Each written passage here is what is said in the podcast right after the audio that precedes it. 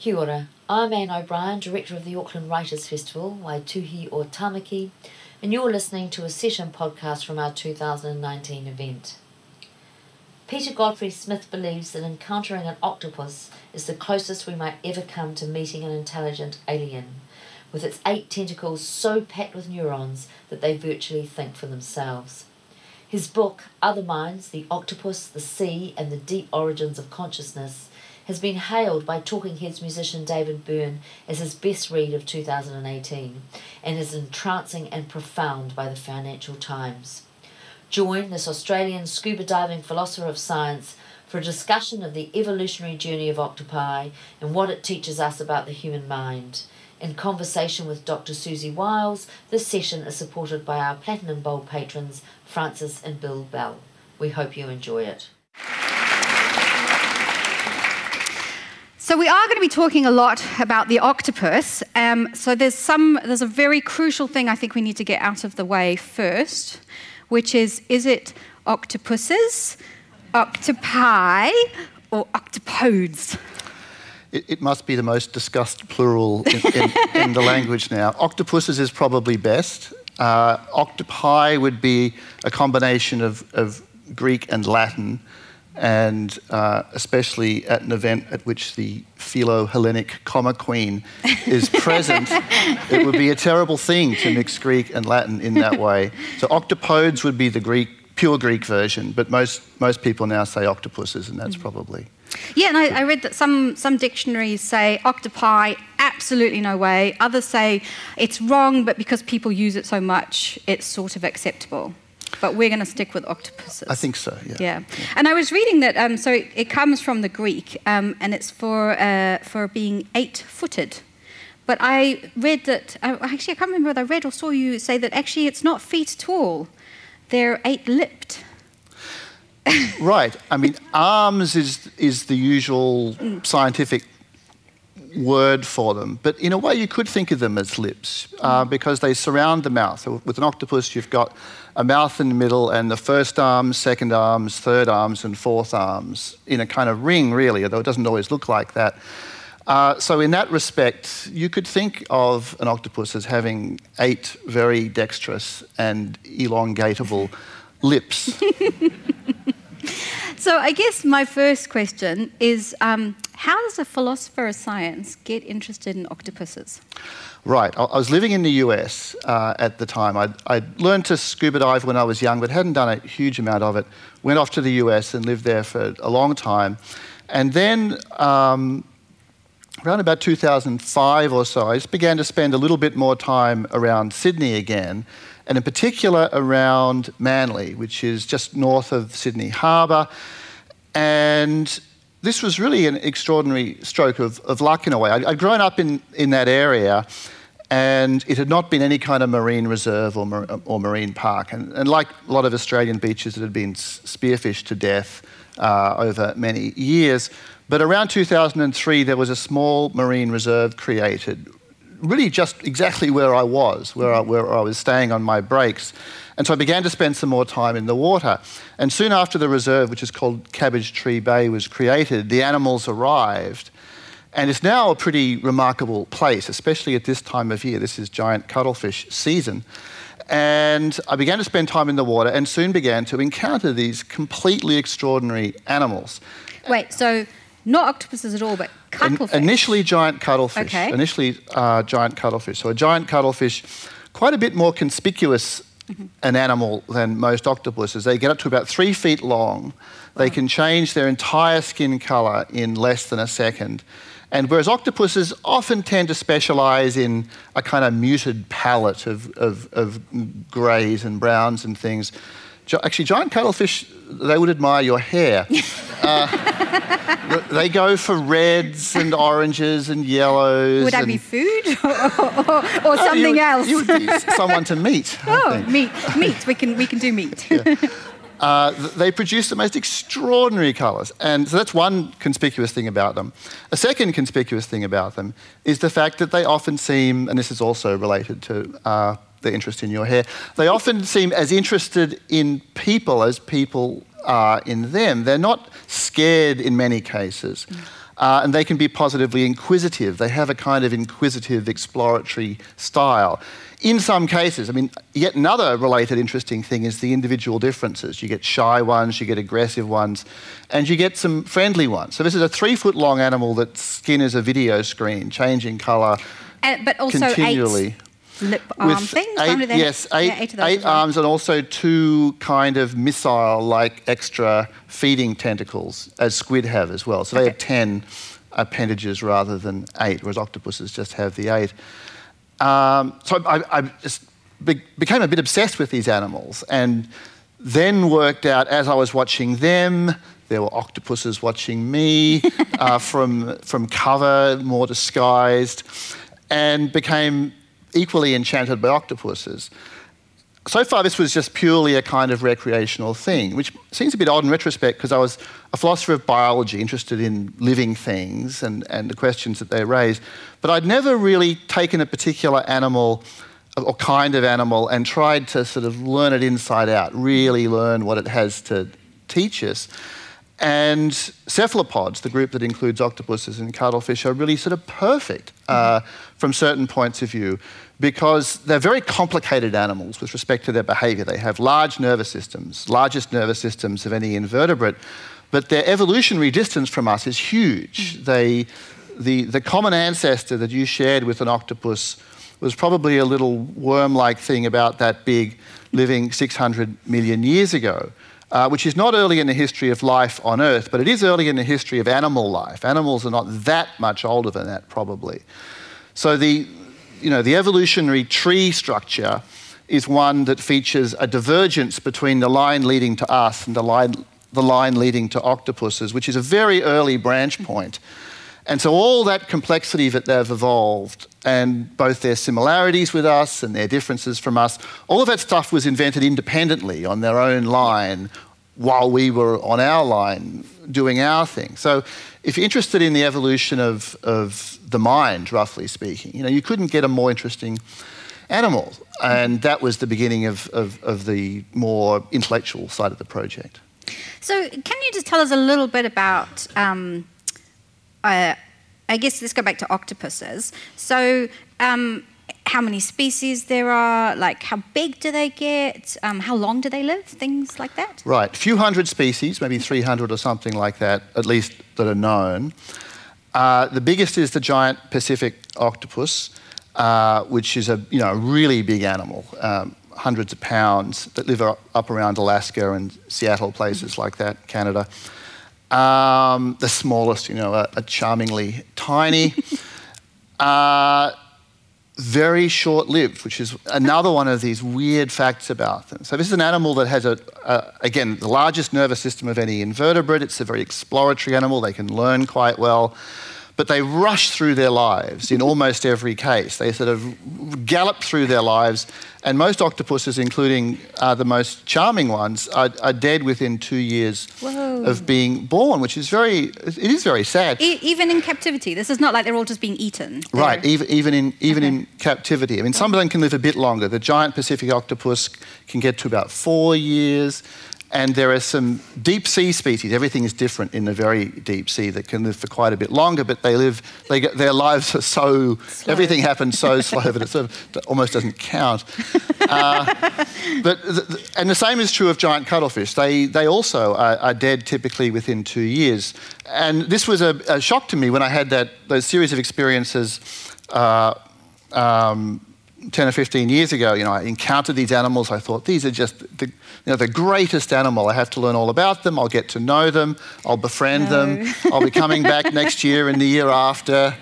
And then I found out I would not be, I mean, I would be encountering more animals of the same sort the year after. But all the ones that I met in that first year, that first sort of rush of enthusiasm, were actually within months of the end of their lives. Wow. And when they reach the end of their lives, it's, it is very sad because the, the bodies just fall apart on a scale of days. I mean, it's or certainly weeks. They really, they really uh, have a sort of dramatic and upsetting decline. Wow, that's okay.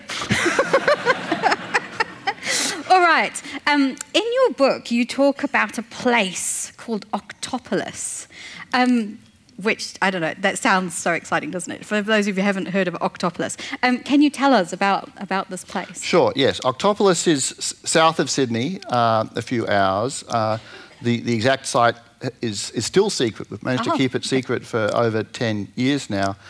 And it was discovered by a friend of mine, uh, Matt Lawrence, who's a very intrepid scuba diver. I mean, this is something you should, under no circumstances, do. Uh, Especially he- in Australia. he, right, right. He would just go out in his boat, jump off the side of the boat with scuba gear on his own, Wow. and hold on to the anchor of the boat and just let the boat drift, and he would be carried wherever the boat went, and he would have no idea exactly where he was going to end up. So it was a way of exploring, uh, again, not in any sense recommended. Um, I mean, Matt would do it, he would have completely redundant extra air systems, he would do it with more safety gear than you would normally have, but not recommended nonetheless. And one, one time he was doing this, and he just came across a, a, a patch, you know, an area that's pretty much, I would say, two thirds of the size of this stage, that uh, in a sort of flat, sandy area on the bottom of the sea had countless thousands of scallop shells. And there was uh, a, a dozen, or perhaps a dozen and a half, he reckons, on that first occasion, octopuses, all hanging out there, interacting with each other. And a lot of the interactions involve a kind of jostling and wrestling and dealing with each other's personal space and that kind of thing.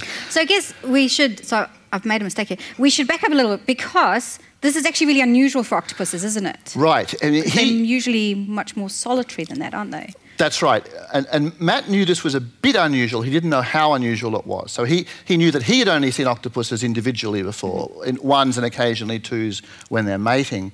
Uh, to see 12 in one place is very, very unusual. I mean, literally, the only time that had been recorded before ever was uh, a now lost site in Panama uh, back in the 1970s when a couple of biologists found um, at a deeper depth, and this is, they didn't have any way of taking photos or video at that, at that time. Um, unfortunately, they found a, similar kind of thing, but um, except for the Panama case, this case, which we now call Octopolis, was really uh, the next one. And so, so Matt knew it was a bit unusual. He didn't realize quite how unusual it was. So if you look at the, the standard reference book written about octopuses and other cephalopods at that time, book called Cephalopod Behavior by Roger Hanlon and John Messenger, it just said explicitly, you know, octopuses are essentially asocial. They, are not interested in hanging out with each other. Uh, it was known that they often fight if you have more than one together in captivity or if they come across each other.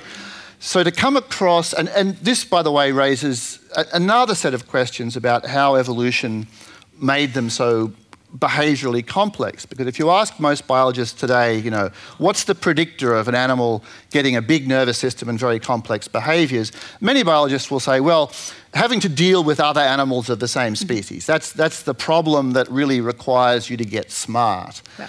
Octopuses got smart for other reasons, it seems. Um, because I don't suggest that Octopolis is, is typical of the whole octopus group. I think we don't know exactly how special it is. We now have a second site called Octlantis as, as, well as Octopolis.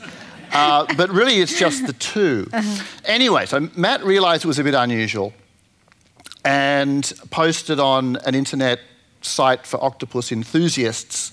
Uh, there are such things. A little report about it, and a friend of mine, Chrissy Huffard, who's a a real octopus scientist, a serious scientist. She saw this and she got in touch with me and said, "Hang on, isn't isn't this not that far from where you are?" And I said, "My God, it is not that far from, from where I am."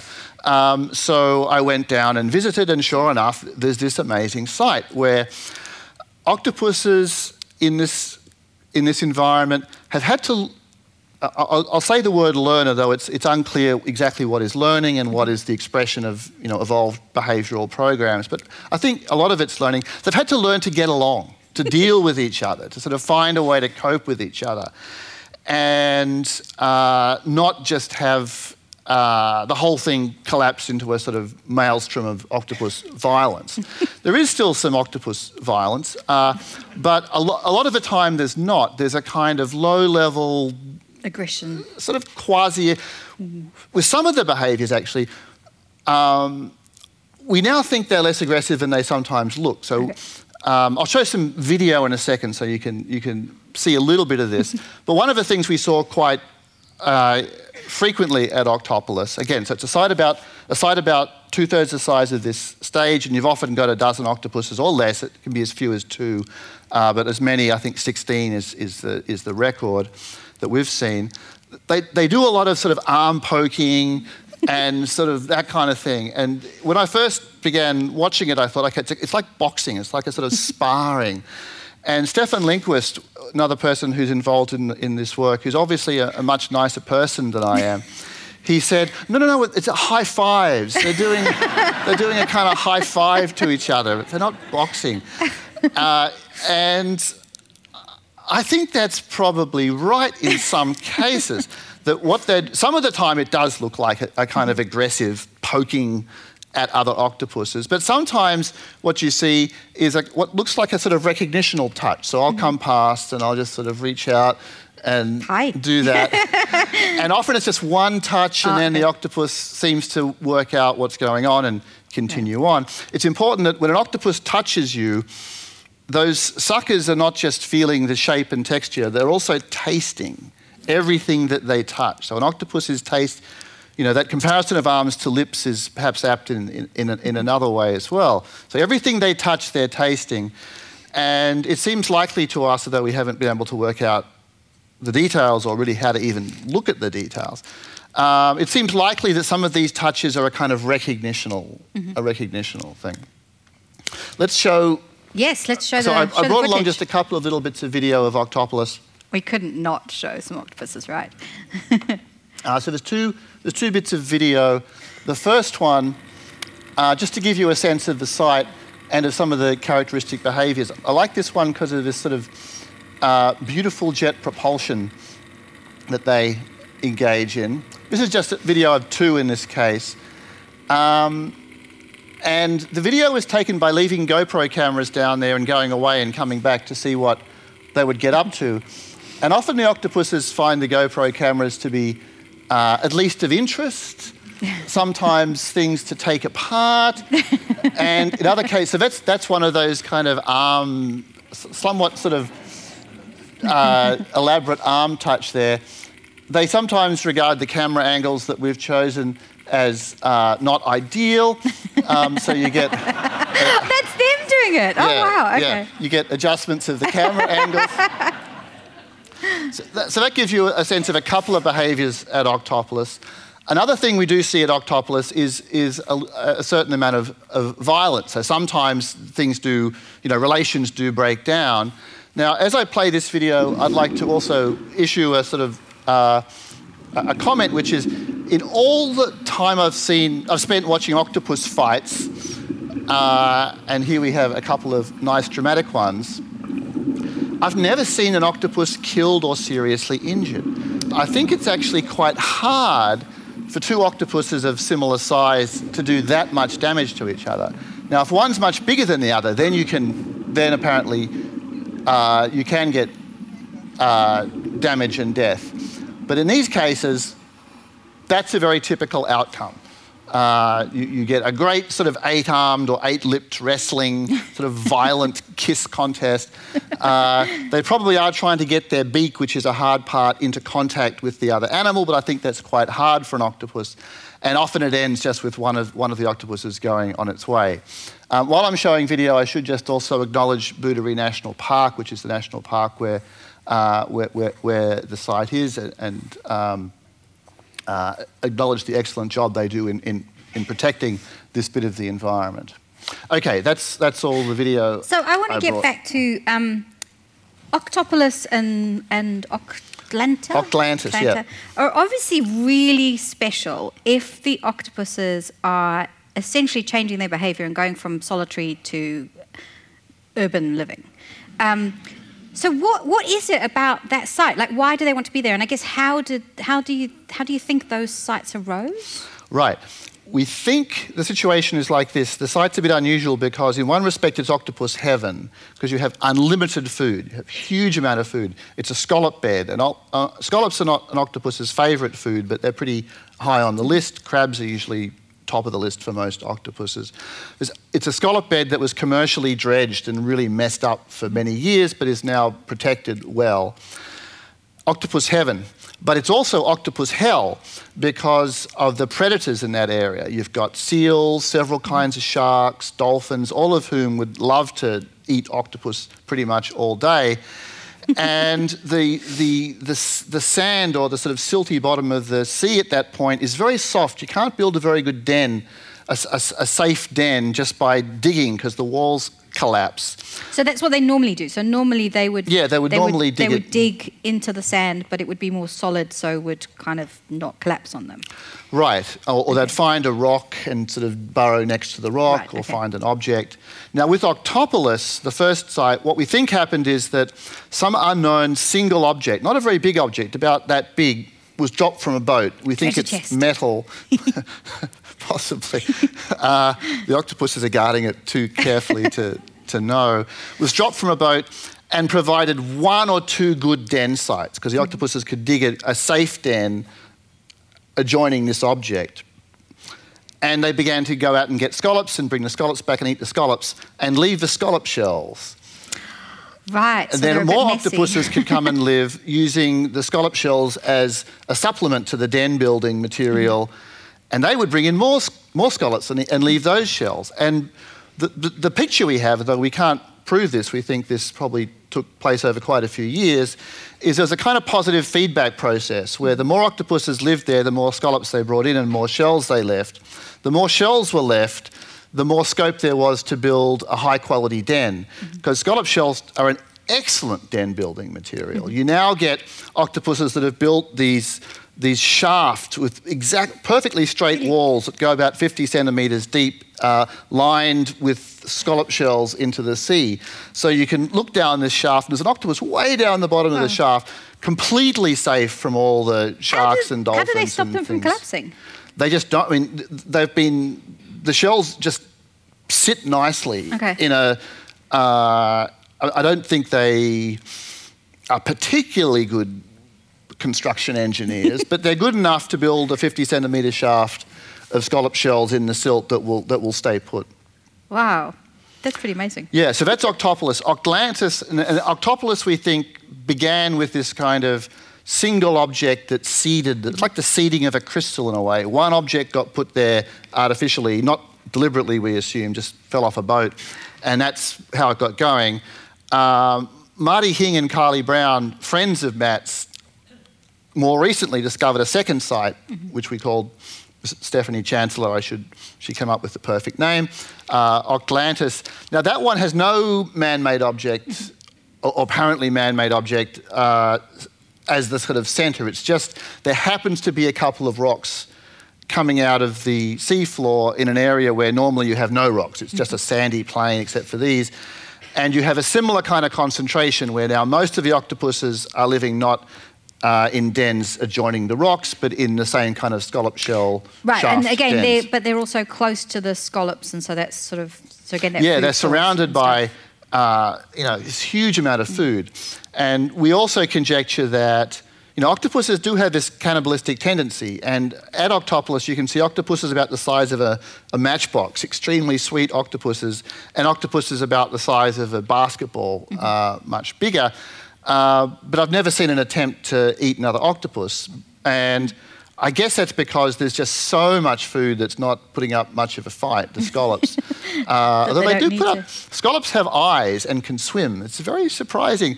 Uh, they, they do they have eyes around the sort of lip, and when they swim, they look like little castanets flying, flying around. Yeah. Um, so, do you? So you kind of said it was sort of like the size of the stage. Um, is it getting bigger and bigger every year, or uh, like is this going to be like a sprawling metropolis in 10, 20 years' time? It seems or do you think they've reached a like we're urban enough and no more? Thank you. Or NIMBYism. NIMBYism.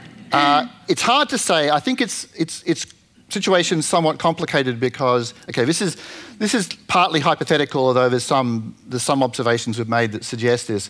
If you get heaps of octopuses there, then some of the uh, local Wobbegong sharks decide this is a good place to live too, and you get these enormous uh, sharks living on the site, terrorizing the octopuses. And uh, that suppresses the numbers. And silt starts to come in, the scallop shells start to get buried. Now, there might be a cyclical process where the sharks then think, oh, this is not working out so well for me, I'll go somewhere else. Then more then octopuses octopuses can back. resettle it. It might be like that. Yeah. Um, it's hard to say. Uh, and you saw the octopus adjusting camera angles.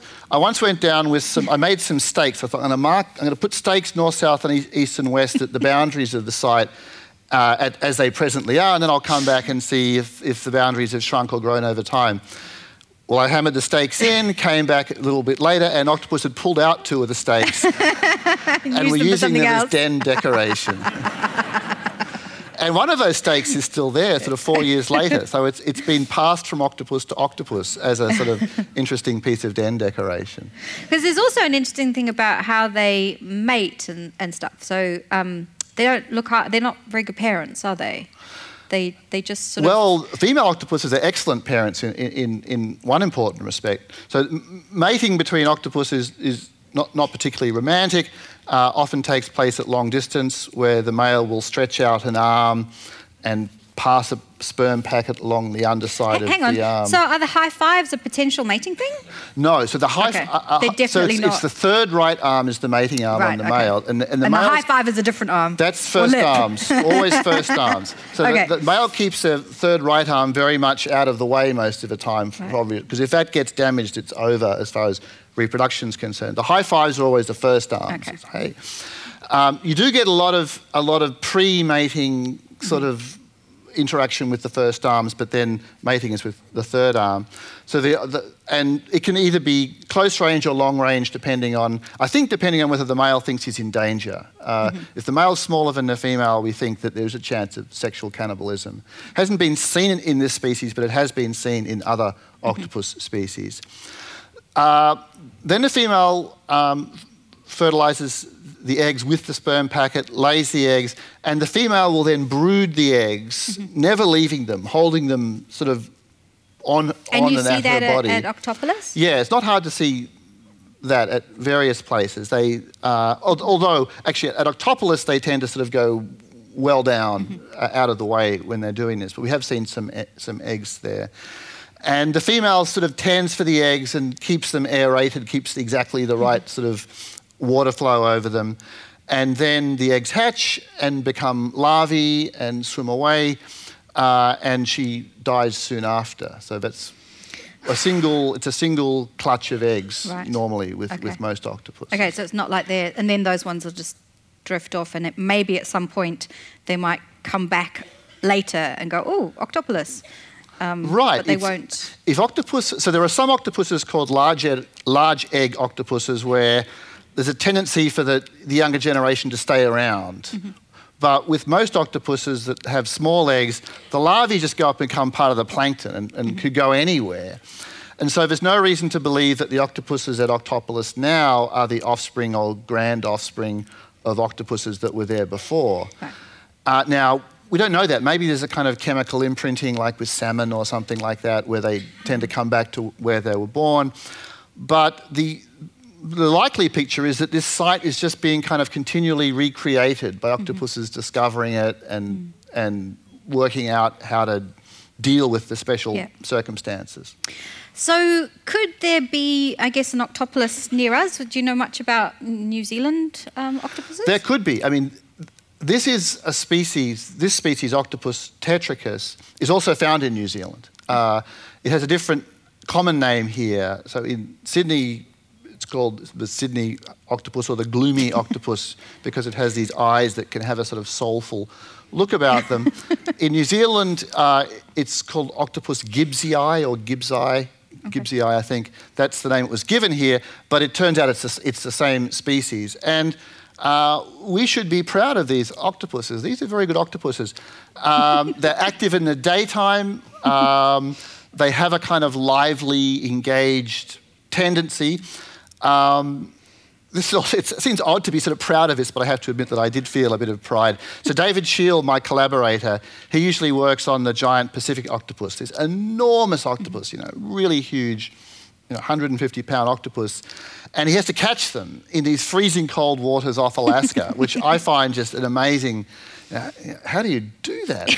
Um, so he's there in this enormous spacesuit like dry suit in freezing cold water, wrestling with a 150 pound octopus with eight arms. Nonetheless, when David came to Australia, and at one point there was a project where we thought we'd catch some of these guys and see if we could put a little radio tag mm-hmm. on them. Didn't really work, unfortunately. Um, had to catch one and sort of manhandle it and try to get this to happen. He, he said to me after the first attempt, he said, My God, these are ninja octopuses. uh, by which he meant, you know, they're very muscular. The Australian ones are very, very muscular and they sort of leap around, you know, this was leaping around the boat, sort of bouncing off walls and climbing on things the, the another adaptation, perhaps, to being a city a city octopus rather than perhaps, a, perhaps a rural so. octopus. right, but whereas these whereas these cold water giant octopuses were kind of like, you know, big muscular blobs of jelly. Our guys were like little ninja warriors. And I, I, did feel a sort of moment of pride at that, at that point. Um, so, actually, I have a quick question um, related to that. So, here in New Zealand, we have the Animal Welfare Act. And if you're going to do any um, studies on animals and stuff, uh, there are certain animals that are covered under the Act. And octopuses are one of them. Is that the same in, in Australia? So you actually need to get permission from an ethics uh, to to put the trackers on them. Is that the case? Because that would be the case here, I imagine. In, I'm glad to hear that. Um, it, it's different country by country. In Australia, it's more informal, as I understand it. So we did go through we did go through an ethics process. But with invertebrate animals in Australia, that is, is kind of optional. Uh, oh, it's okay. not the case as it is in the EU. As I understand it, uh, it may have changed more recently, but in, in, the EU, octopuses are now sort of honorary mm. vertebrates. Mm. Yeah, you've I think got, it's the same. You've got this list of animals that you have to sort of treat mm. with, with considerable care, and uh, vertebrates and octopuses as kind of honorary vertebrates. Uh, it's not true in America. In America, uh, that's not the case. Uh, but I'm not sure they even count mice as, as, as, uh, as mammals. Yeah, yeah. Okay, that's, that's of, unfortunate. Yes. Uh, in, in Australia, it's, it's, they're sort of unofficially, I think. There's, mm-hmm. there's, I think people. Best practice would be to. that's right. I think, but it, but it's not. I think part of the the official mm-hmm. rules. One of the things that worries me a little bit about the current situation. There's been a few articles recently about people in different places in the world wanting to make octopuses into model organisms for different kinds of biological work, yeah. including both embryological work on development from the egg and also neuro, mm-hmm. neurobiological work. Now, embryological work I don't have a big problem with, but I worry a bit that one reason why people might be interested in using octopuses for neuroscientific work is they have great big brains but not much protection for mm-hmm. now in many countries, including the US. And that would be unfortunate mm. if, if things went that way. I think, I think it's a good thing that the EU gave them this kind of mm. honorary vertebrate mm. status. Because you've seen them like tending wounds and stuff, right? They do, they do feel pain. If not, it seems the... likely that they feel pain. Yes, the, the, it's very hard to tell with invertebrate animals. You know, the, the pain work's very interesting. Um, but there are a couple of groups where the evidence is now, is now rather good, and mm-hmm. crustaceans are one, and octopuses are another. In the case of octopuses, probably the, um, the best study is a wound tending study. So, you know, some animals, if you injure them, they protect the area, they don't want it to come into contact with things, they try to keep it safe until it give it a chance to heal. Other animals, including insects, just do not care, it seems, when damage is done to them. Just keep on going, make no attempt to protect the area. And a, a wound tending study was done um, by uh, Jean um, Alupay a couple of years ago, uh, where she did find wound tending in an mm. octopus. She's uh, based in the US? Where is she based? I think she is, yes, she is okay. based in the US, I think around Santa Cruz. Because they did, a, it sounds a little, I mean, they sort of crushed their arm a little bit. Yes, it was, an, yeah. it was an, it was not a... Not a, not I mean, a serious crush. The way to do a wound tending study is not to, is not to do something too, yeah. too damaging. Um, we've seen uh, things that certainly look as if an octopus is responding to an immediate painful mm. stimulus uh, in, a, in our observations, but those, those sorts of observations are less conclusive because you know, it might be a reflex type thing that doesn't. Because you had a really great example of um, one that was like had, had lifted itself and was sort of trying to make itself as big as possible, obviously menacing another little octopus next to it, and then it got bitten Right. by a fish, and fish came in and bit it. Yes. And then it was, uh, octopuses, one of the displays that we've described involves sort of raising the rear end far above the head to make the animal look as big as possible. But there are these fiendish leather jacket fish uh, that will bite things exposed like that. And this octopus got bit right on the end of its bum, essentially, and did exactly what a person would do, uh, at least insofar as I can imagine what I would do in that circumstance. Look- Looked very much like a kind of startled, irritated, pain type response. But again, I don't think of that as having a lot of evidential weight, whereas things like the things that with invertebrate pain that I do think have weight are things like wound tending. Uh, no one has done a self administration of analgesia study with an invertebrate Right. that's worked yet. So, with, with fish and with birds, the, the animals can learn to administer painkillers to themselves. You know, they'll, they'll pick a food they don't usually like if it contains painkiller under some, if they've been injured. Both fish and birds will, uh, chickens will, will do things like that. This was tried with bees, and uh, the bees did not self administer. That was a, a lab in Queensland did that recently, which supports the general picture we have that adult insects don't seem much concerned with body damage.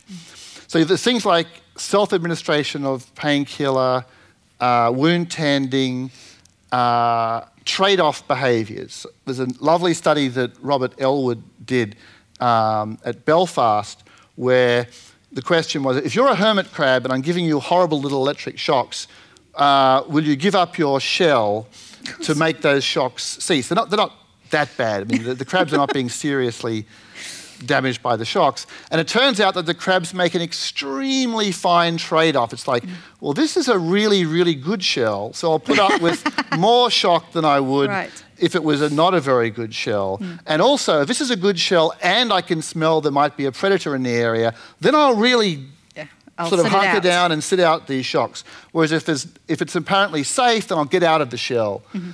So there's a whole lot of things that hermit crabs do that fall into the category of sort of trade-offs between different good and bad features of a situation. And Elwood does, and I agree with this. He regards this as rather good evidence that, mm. that, that hermit crabs can feel, can mm. feel pain or, or a pain-like mm. sensation.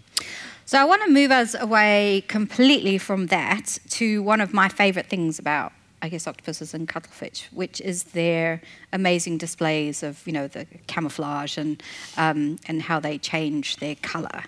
Uh, you describe this really, really nicely in the book. So um, can you talk us through a little bit about how they do this? Because uh, it turns out like they only have um, the kind of the type of cells that really only make three colors, but yet you can get all manner of colors from them. So can you talk us through that a Sure. bit? Yeah. Um, the skin has, roughly speaking, three layers of color producing um, devices. And in a cephalopod, the, the, the most important layer, the top layer, is controlled by the brain itself. So what you have is little sacks of pigment, of, of colored material that can be stretched out with muscles or, or allowed to relax. Um, so there's little pixel-like blobs of color that can be made big or small on the first of these layers of skin. These are called chromatophores. And as you say, there are, most species just have, have three, or I think in some cases two different colors. So with, with, a giant cuttlefish, which are the most colorful animals that I know of, you've just got red, yellow, and a kind of black brown as the three colors of those sacs. Which is not going to make many color combinations. It's not going to make Yeah. blue and green and things, and, and, and a, a giant cuttlefish can make. I mean, mm. Pretty much any color. I mean, they can't mm. make a pure black, but if you talk mm-hmm. to an artist, they will say pure blacks are often very challenging to mix. Um, I've never seen a really dark blue, a kind of midnight blue. Mm-hmm. But you know, as those examples suggest, pretty much everything else they can do mauves and oranges and different mm-hmm. greens and all sorts of colours. And what they're doing is there's the top layer which has these contracting and expanding sacs of pigment. Below that, you've got two layers of reflecting cells, which don't themselves make colours, but which um, these cells have little stacks of plates that reflect and refract, refract light. And so the second layer has the plates that do that, and there's a third layer below, which are more uniform reflectors. But so you've got the sacs of colour, you've got these uh, cells that have like prisms or something. So they're taking they're taking the light and then kind of splitting it into modifying wavelengths right, that they splitting, want, sp- splitting it and sending different wavelengths in different directions and sending it back up. It's amazing. Right. So if, if you see a giant cuttlefish making a sort of red or an orange, you can just do that with the yeah. with the top layer. But in order to get blues and greens, uh, it would normally have to be sort of reducing the effect of the top layer and doing a subtle kind of mm. reflection, refraction. And they can do that in below. Seconds. Quarter right? of a second, yeah. And yeah. then they also, I mean, they can do like pulses and they can have one side of the body one color and another side a, a different color. It's like amazing, right? it is. It is. They, they, right, there are these dynamic patterns that can look like waves of color mm. going over the animal. The waves are often not the very complicated blues and greens and things like that, but darks and lights. So there'd be dark and, and paler waves going over the animal. As you say, they can split, they can be doing a display with half of their skin to one animal here and doing a sort of camouflage uh, appearance on the other side. It is astounding. So the other thing that I found really amazing um, about this is that in your book you say that as, as we understand it, they should be colorblind. Yeah, another one of those weird facts, like the short lives. You know, you've got this big, complicated, this complicated animal that's dead within two years. You've got this animal which is producing every conceivable colour, which officially at least ought to be colourblind because there's not the machinery in the mm-hmm. eyes that you need, it seems, in order to discriminate colours, to tell colour differences from light and dark differences. And this has been a mystery uh, mm-hmm. for some decades. I think the way it's probably going to turn out is there's probably some hidden mechanism by which they can make colour discrimination. That's what I would put, put my money on.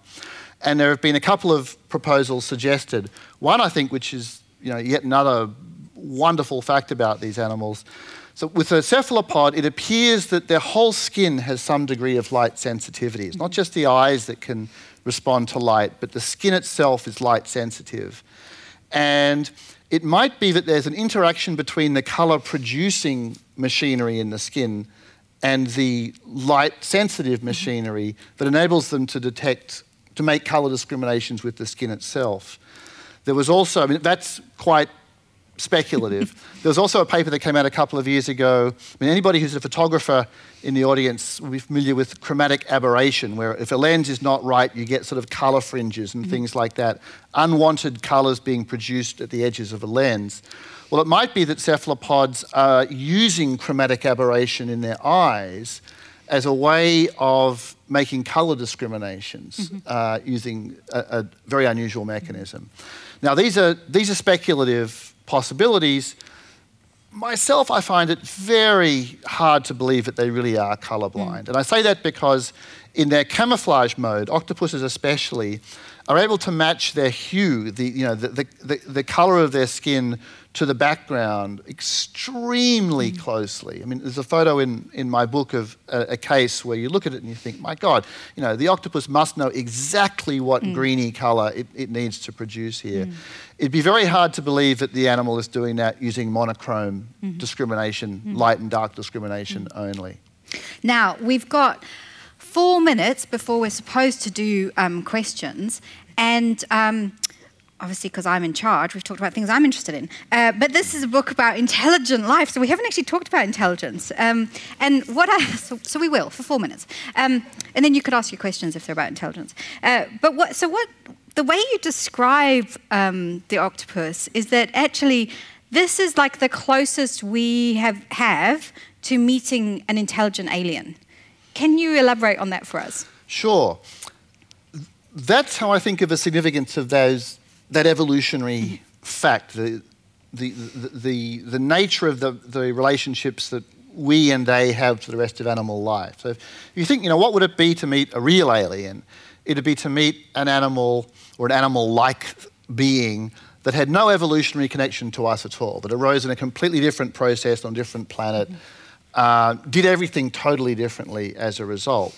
Now, an octopus is not that because we, are, we do have a common ancestor if you go back far enough, but the common ancestor is a long way back. So, you know, the, if you're just interested in the evolution of, roughly speaking, intelligent life or sen- you know, highly sensitive animal life, then there's a kind of a Y shape to the evolutionary story where you've got a certain amount of evolution occurring in common in the early stages. Then this little worm like guy who split into two species of worm like guys, probably something like 600 million years ago.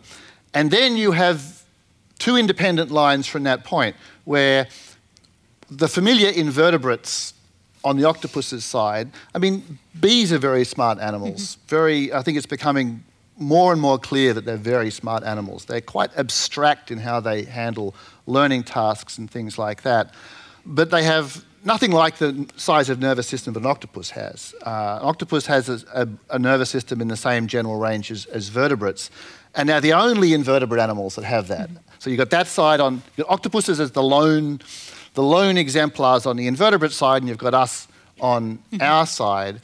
So all of the all of the similarities that you have in the kind of more intelligence related side of octopus life and us. So you've got similar kinds of learning, you've got eyes that are similar, mm-hmm. a kind of exploratory mode of being, a tendency to play. Uh, an ability to recognize individuals. Yes, I was going to ask about this because like I've read things. Um, I think there's some in your book as well about you know be, people in specific people being squirted or um, or octopuses who don't like the lights and they figure out that if they squirt the light switch they can kind of short it. Yeah. So like they're they're very clever. They're, they're pretty clever. The I think it's sometimes overstated. Uh, but they are pretty clever. I think the individual recognition thing is pretty surprising. Uh, Roland Anderson and Jennifer Mather and their colleagues we're interested in whether octopuses could really recognize individual humans as it sometimes appears and take a liking to this one and a dislike to that one. So we did an experiment to test that, and they found in, the, in an aquarium setting that octopuses really could discriminate. They could remember who was the nice human and who was the less nice human. So it's not about smell. Even when the things. people were in the same clothes, they, they all okay. wear sort of surgical outfits. So the, the octopuses didn't have much to go on when they were remembering. Were they doing the high fives and having a sniff and stuff? They didn't give them that opportunity. Okay. It had to be visual in this okay. in this experiment. But yeah, if, if, if they could do the high five, then then they'd be fine. I'm sure. right. So they so we, we think they can they can tell the difference. Yeah, it was a pretty good experiment. Yeah, yeah, I, th- yeah. I think it was pretty convincing. Cool. Thanks, Siouxsie. Thank you. You've been listening to a podcast from the 2019 Auckland Writers Festival. You can find a range of other festival talks, interviews, and discussions on iTunes, SoundCloud, and on our website, writersfestival.co.nz.